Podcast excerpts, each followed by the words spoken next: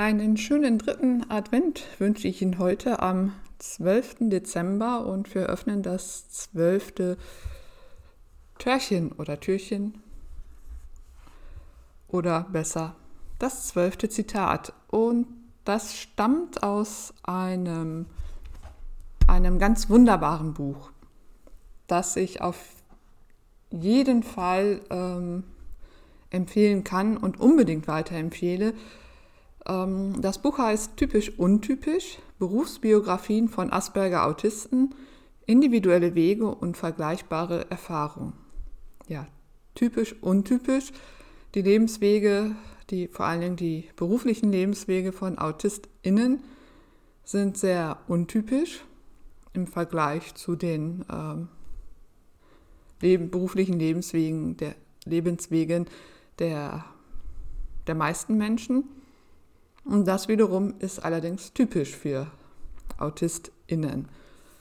Und in diesem Buch werden, ich weiß gar nicht, wie viele es genau sind, äh, werden ganz viele äh, Lebenswege und Lebensbiografien mit dem Schwerpunkt ähm, auf den Beruf vorgestellt. Ähm, es sind viele autistische Menschen befragt worden und ähm, ja, deren Lebensgeschichten, Berufsgeschichten finden sich halt dort wieder. Und am Ende ähm, gibt es ein Interview oder ein, eine Art Fragebogen, der ähm, für, für alle gleich ist. Das sind also immer die gleichen Fragen, die gestellt worden sind. Und so kann man auch direkt die verschiedenen Biografien miteinander vergleichen. Das sind dann äh, Fragen bezogen auf den Beruf zum Beispiel. Wenn du dich in ein neues Arbeitswissensfeld einarbeiten musst, wie lernst du die Inhalte am liebsten? Oder hast du auch das Gefühl, eine Art soziales Theater zu spielen, bei dem du neurotypisches Verhalten kopierst? Welche Erfahrungen hast du damit gemacht? Also es ist ganz spannend, die unterschiedlichen Antworten zu lesen. Und ich zähle jetzt doch mal eben durch, wie viele es sind. 1, 2, 3, 4, 5, 6, 7, 8, 9, 10, 11, 12, 13, 14, 15, 16, 17, 18, 19, 20. Es sind 22 ähm, Asperger-AutistInnen, die sich hier vorstellen. Äh, empfehlen möchte ich das Buch auch oder die Einleitung, das zum Geläut heißt es, zum Buchgeläut, ähm, in dem, äh, in dem Entschuldigung, ich blätter gerade in dem Buch herum, äh, in dem äh, Dr. Eleonora Kohl im Namen des Herausgebertrios ähm, einmal vorstellt, was Autismus überhaupt ist und natürlich den Schwerpunkt dabei eben auch darauf legt, wie es in der Berufswelt aussieht. Und dieses, ähm, dieses Vorwort oder dieses Buchgeläut ist ist aus meiner Sicht genial. Einfach nur genial. Und ich glaube allerdings, dass nicht autistische Menschen, die mit Autismus noch wenig in Berührung gekommen sind und sich darunter wenig vorstellen können, dass die äh, mit dieser Einleitung überfordert sein könnten.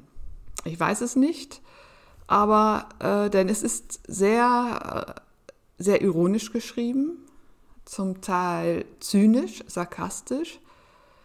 Ähm, und es bringt aber in dieser Ironie oder Satire, ähm, bringt es auf den Punkt, worum es geht, bringt auch die Kritik auf den Punkt. Und das ist das ähm, Geniale. Ich möchte ähm, einen Satz daraus äh, oder ich möchte den Anfang daraus zitieren, um einfach, äh, damit Sie ein Gefühl dafür bekommen, wie dieses Buchgeläut geschrieben ist und ähm, was das Besondere darin ist. Äh, überschrieben ist dieser Absatz mit Alternative zum Fernsehprogramm. Es gibt zahlreiche wichtigste Fragen mit evidenzorientierten Objektivitätsanspruch, die zu Asperger-Autisten und ja auch zu den viel selteneren Autistinnen im Besonderen gefragt und beantwortet werden möchten. So ist es für Forschende durchaus von Interesse zu wissen, ob AutistInnen annehmen, mehr oder weniger zum favorisierten Fernsehprogramm zu wissen als eine Vergleichsperson. Anscheinend gibt es eine entsprechende Untersuchung. Dies könnte hypothetisch mit einem Zwinkern in diesen einläutenden Buchraum gestellt. Dies könnte hypothetisch bezogen werden auf die bestens erforschte Problematik von autistischer Einsamkeit und exklusiver sozialer Isolation, denn mit etwas muss die Leere ja gefüllt werden. Also ne, mit Fernsehen. Und das, äh, das hat mich, das habe ich äh, sofort angestrichen damals und das hat mich fasziniert, weil genau diese Leere in der Einsamkeit, in der autistischen Einsamkeit muss ja gefüllt werden. Und so geht das äh, die ganzen ähm, 35 Seiten weiter. Und es ist wirklich immer auf den Punkt gebracht und äh, deshalb ein, ein ganz wunderbares Buchgeläut, das allerdings tatsächlich wirklich nur verstanden werden kann, auch und die Kritik nur verstanden werden kann, so bin ich überzeugt, wenn man sich mit Autismus schon auskennt. So, das äh, ist aber nicht das Zitat oder das ist nicht die Stelle, um die es eigentlich gehen soll. Das ist so eine Art jetzt mal Einleitung vorweg. Ähm, es geht um eine Stelle aus dem Interview mit Emma. Und da geht es um folgende Stelle. Ähm, der, dieses, dieser Absatz ist überschrieben mit Mein schwierigster Beruf, Mami. Und das Zitat daraus ist, ich wollte wie andere Mütter sein, aber war auch hier fremd. Ja, ich hatte ja schon in der äh, letzten Podcast-Folge, also in der von gestern, gesagt, dass das Losverfahren diese beiden Zitatstellen ähm, eigentlich sehr, sehr günstig hintereinander gebracht hat. Gestern ging es um, äh, um das Elternsein eines autistischen Kindes. Heute geht es darum, als Autistin Mutter zu sein. Und als ich diesen Satz las, ich hatte ja das äh, Buch eigentlich mir damals ähm, gekauft vor dem Hintergrund der Berufsbiografien. Ich wollte ähm, herausarbeiten aus den Interviews, äh, was macht das, äh, das berufliche oder was, welche Schwierigkeiten gibt es im Beruf? Was macht es so schwer für AutistInnen im Beruf Fuß zu fassen oder in der Arbeitswelt Fuß zu fassen und was bräuchte es an Hilfen und war also gar nicht darauf vorbereitet, ähm, so einen ähm, Absatz zu lesen.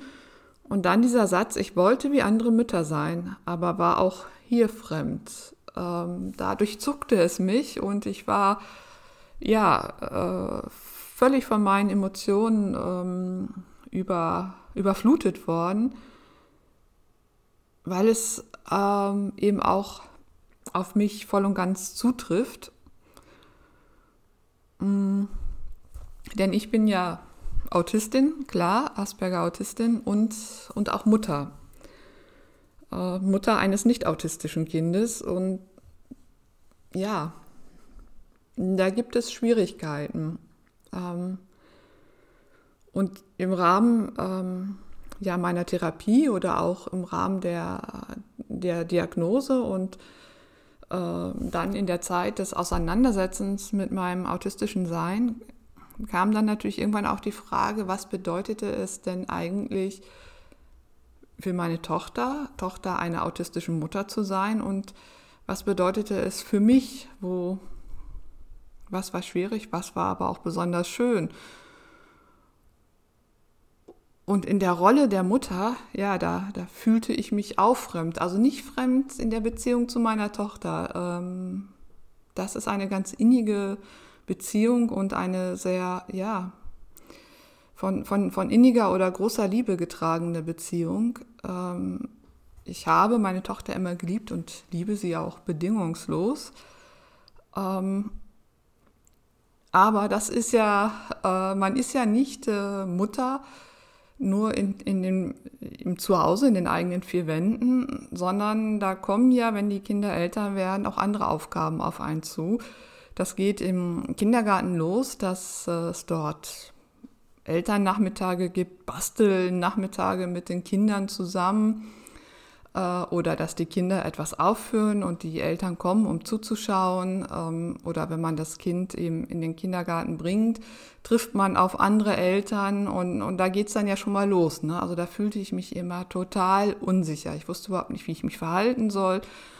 Und wenn dann wir beispielsweise im Advent zu einem Nachmittag zusammenkamen, um gemeinsam mit den Kindern äh, Weihnachtsschmuck zu basteln, dann plapperten die Mütter alle drauf los und ich saß dazwischen und wusste überhaupt nicht, ne, was Sache ist. Also ich bin dann ja auch meistens direkt aus der Schule gekommen, abgehetzt, damit ich das zeitlich überhaupt schaffe. Und da eigentlich schon ne, am Rande oder schon im Overload und dann dieses da zusammensitzen und also das, das, ich empfand das nur als grausam. Also das Basteln an sich machte mir schon Spaß und ich freute mich, dass meine Tochter da viel Spaß hatte. Aber für mich war das also wirklich Horror. Es war wahnsinnig anstrengend. Der soziale Kontakt halt. Und äh, ich habe das dann eben auch ähm, gebüßt, in Anführungszeichen, mit Migräne danach. Ähm, dann ging es natürlich weiter. In der Grundschule ähm, kamen dann ja, Elternabend in der Schule dazu.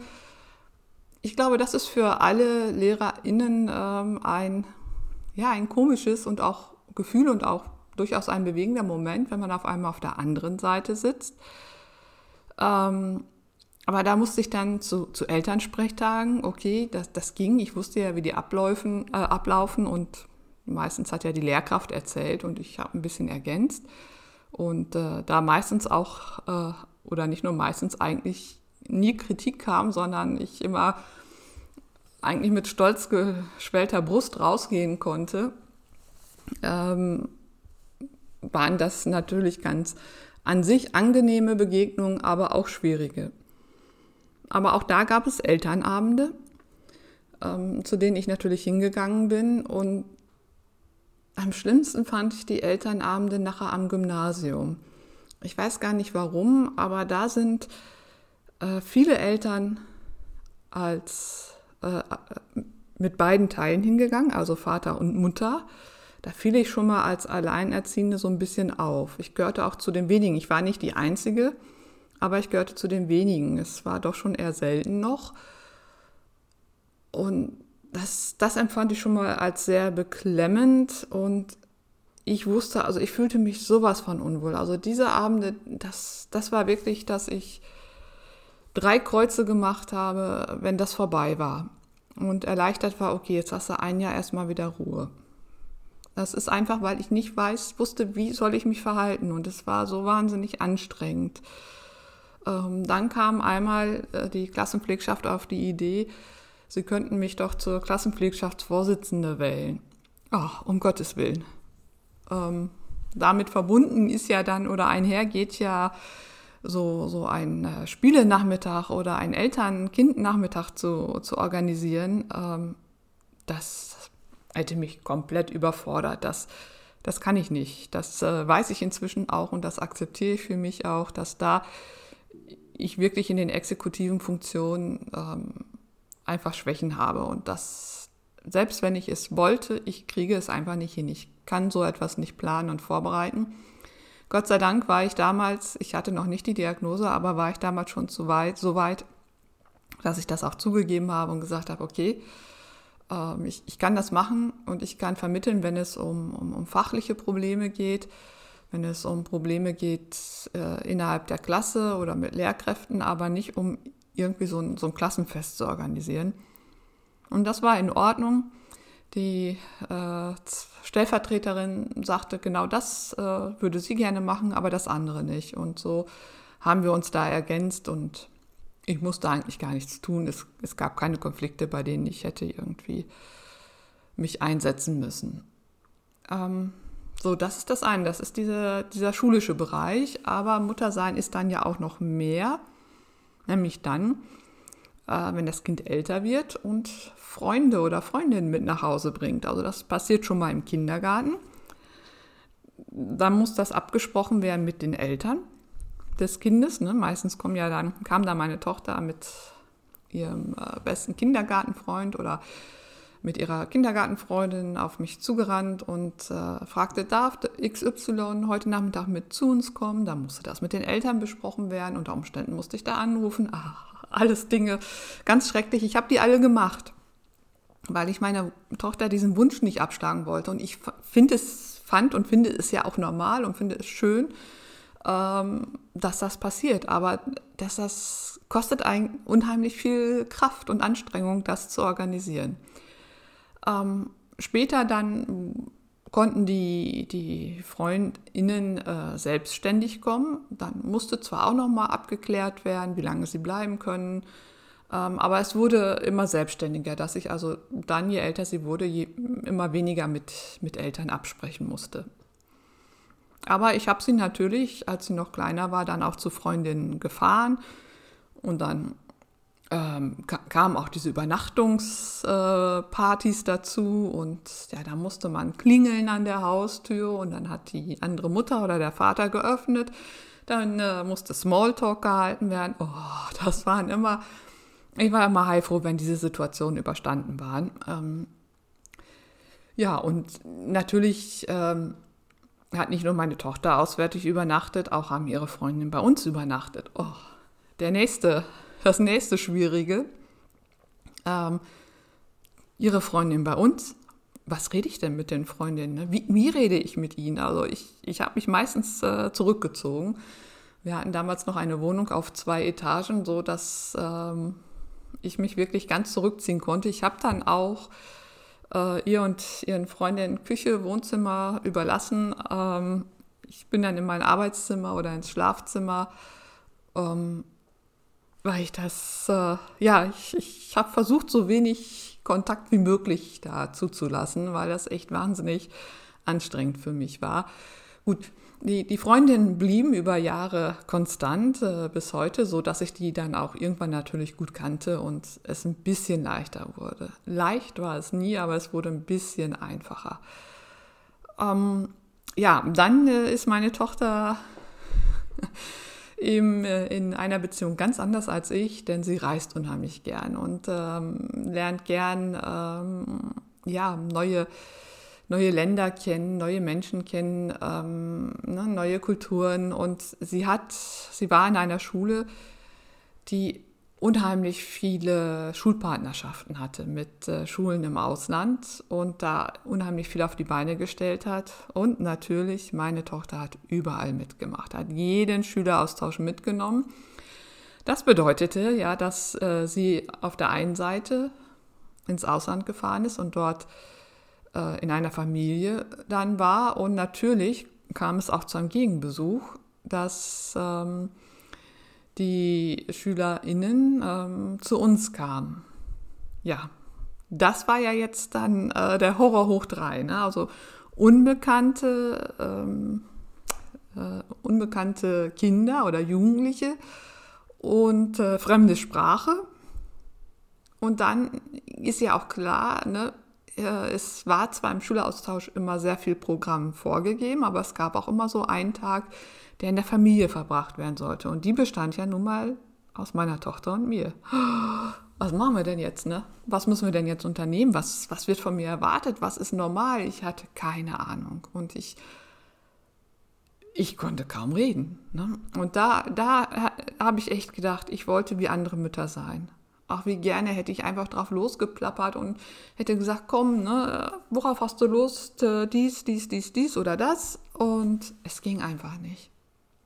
Ich habe so gegen diese Tage angesehen und es, ich, ich fand es einfach nur schrecklich und es tat mir so leid, dass ich da meiner Tochter nicht, nicht mehr helfen konnte, nicht, nicht weiterhelfen konnte. Das, ähm, ja, es ging einfach nicht. So sehr ich auch gewollt hätte, es ging nicht. Mm, ja, dann ähm, Jetzt habe ich gerade, ich hatte gerade im Kopf, äh, was ich als nächstes sagen wollte. Ja gut, also das waren diese, diese Bereiche. Ähm, zu diesen nächsten Bereichen oder dazu gehört natürlich auch Geburtstagsfeier. Geburtstagsfeier meiner Tochter. Das war, das war immer Dramen, fast. Ähm, denn da kommen zwei Dinge zusammen. Die vielen Kinder Und als sie noch kleiner waren, musste ich natürlich dann auch dabei sein und das Ganze ja, beaufsichtigen, ein bisschen Animateurin sein. Äh, und das Zweite, das Organisieren. Und da kamen eben zwei Dinge zusammen, die mir überhaupt nicht lagen. Also ähm, meistens hatte ich Glück, dass, ähm, dass der Vater dazu kam und der dann wiederum im Organisieren unheimlich stark ist und da ganz viel übernommen hat und mich sehr entlastet hat. Aber das klappte nicht immer. Oh, und das war schwierig. Und meine Tochter wünschte sich eben auch Geburtstage wie auch ihre Freundin und ich konnte das einfach nicht. Ich konnte das nicht. Ähm, da war ich echt, ehrlich gesagt, immer froh, wenn dieser Tag um war und wieder ein, äh, ein Jahr Ruhe war. Und gleichzeitig tat, tat sie mir unheimlich ähm, leid. Ja, aber jetzt habe ich also viel darüber gesprochen, was schwierig war, was aber auch schön war. Oder wo ich sage, wo, wo das autistische Sein auch Vorteile hatte. Ähm, das war in dem strukturierten Tagesablauf, als meine Tochter noch kleiner war. Also ne, Kindergarten, Grundschule, da hatten wir einen ganz klar strukturierten Tagesablauf. Also sie ging morgens in den Kindergarten oder eben in die Grundschule und danach war sie auch in der Ganztagsbetreuung. Ich ging in die Schule als Lehrerin und nachmittags, der Nachmittag gehörte dann uns. Also da sind wir, als sie noch kleiner war, oft auf den Spielplatz gegangen. Wir hatten einen kleinen Garten, äh, in dem wir waren, mit Schaukel, Sandkasten oder im Garten gearbeitet haben. Ähm, wir haben unheimlich viele gespielt, also viele Gesellschaftsspiele gespielt. Ähm, wir haben gemalt, gebastelt. Also da habe ich mich ganz auf, auf meine Tochter eingelassen und der Abend lief ähnlich ritualisiert ab. Ähm, hm, Abendbrot und dann ins Bett bringen, etwas vorlesen. Und ich musste auch immer noch vorlesen, als sie schon längst lesen konnte. Aber das waren unheimlich schöne Momente auch. Ähm, das gemeinsame Vorlesen oder wenn wir dann eben, ich war manchmal fast schon geneigt, das Buch dann heimlich weiterzulesen, weil es echt spannend war. Ähm, aber so war der Tagesablauf ganz klar strukturiert und ich glaube, dass diese klare Struktur eben auch äh, Sicherheit vermittelt hat und ähm, auch, ja, auch Halt gab. Ähm, natürlich wurde meine Tochter älter und dann wurde auch diese Struktur aufgebrochen. Ne? Also irgendwann ähm, möchten die Kinder eben nicht mehr den Nachmittag mit der Mutter verbringen, ist ganz klar. Und es kam auch irgendwann mal so ja, nicht der Vorwurf, aber so, hm, wir unternehmen nie was. Ja, klar, ne, weil, weil mich das ja überfordert.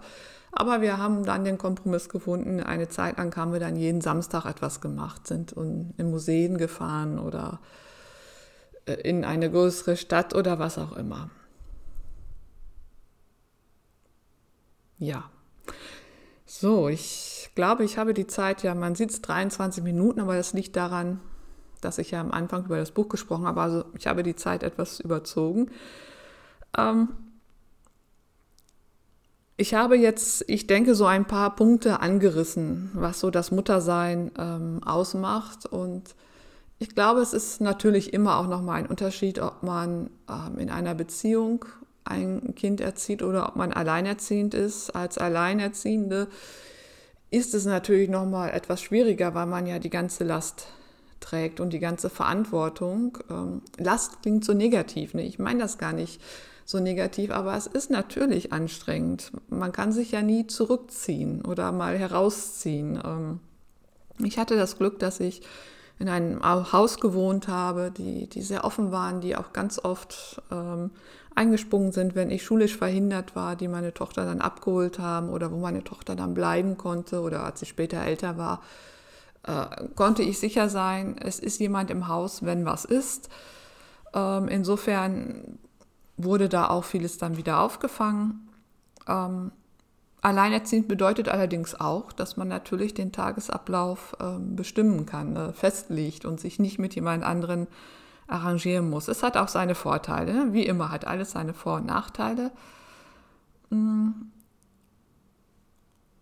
Aber ja, es ist, es ist anders und das ist meiner Tochter irgendwann auch bewusst geworden. Sie sagte irgendwann mal, ja, ich habe dann irgendwann, also im Nachhinein, nicht als es damals so war, habe ich dann festgestellt, als ich äh, bei, bei, den, bei den Freundinnen übernachtet habe, dass die Eltern am Wochenende feiern gegangen sind, zum Beispiel zum Schützenfest oder woanders hin oder Freunde getroffen haben. Und das war ihr ja vollkommen fremd, weil so etwas machte ich ja nicht. Na, ich war ja jedes Wochenende zu Hause und äh, oder auch in der Woche, ne, feiern gehen. Freunde hatte ich ja gar nicht. Äh, das war für sie eine ganz neue Erfahrung und ähm, wer weiß, welche Erfahrungen da noch so alle neu waren. Ich glaube aber insgesamt, ähm, dass es eben Vor- und Nachteile gibt und dass, also auf gar keinen Fall, dass man sagen kann, autistische Menschen dürfen keine Eltern sein, um Gottes Willen.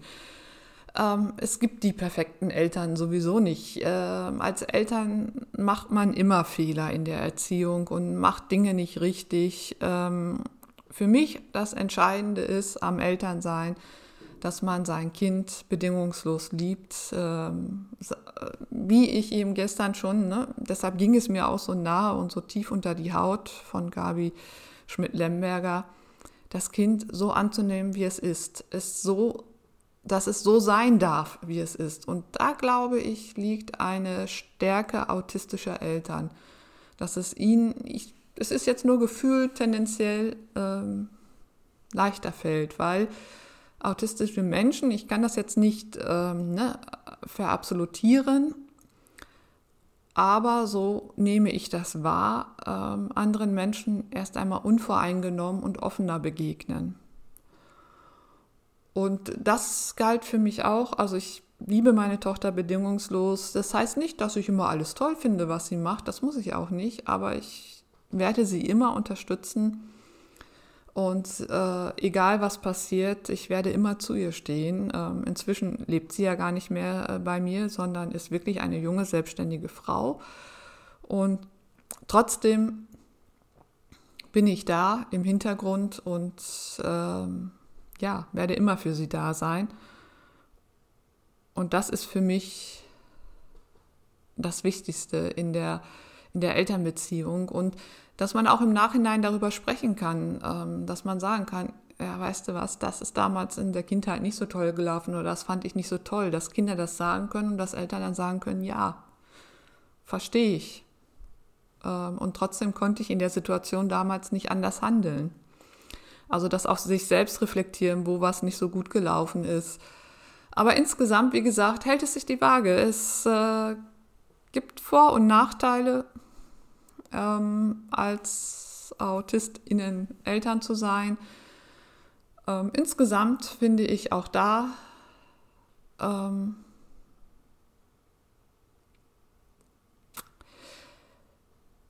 ja, bedeutet es für alle Menschen äh, eine Herausforderung, ähm, Eltern zu werden, weil doch dann das ganze Leben auf den Kopf gestellt wird. Ich möchte diese Erfahrung nicht missen und ich möchte natürlich meine Tochter nicht missen. Ich finde es, ich bin wirklich dankbar und froh, dass ich äh, Mutter bin und dass ich zu meiner Tochter oder wir miteinander ein so, so schönes und inniges Verhältnis haben und ähm, ja, und damit möchte ich jetzt auch eigentlich enden. Morgen geht es weiter mit einem äh, Zitat aus einem Buch von äh, Julia Marche, La fille pas sympa.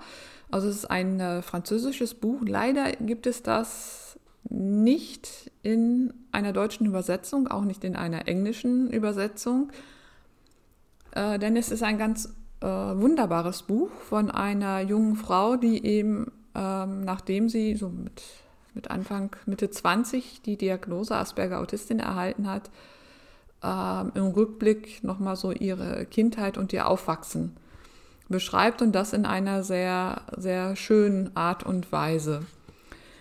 Ähm, das soll aber uns nicht daran hindern, oder es hindert mich nicht daran, es trotzdem vorzustellen, ähm, denn das Zitat ist trifft eben auch auf viele zu und auch wenn sie vielleicht das Buch eben dann nicht äh, lesen können, wenn sie nicht Französisch können, ist das ja kein Problem. Trotzdem können wir ja uns ähm,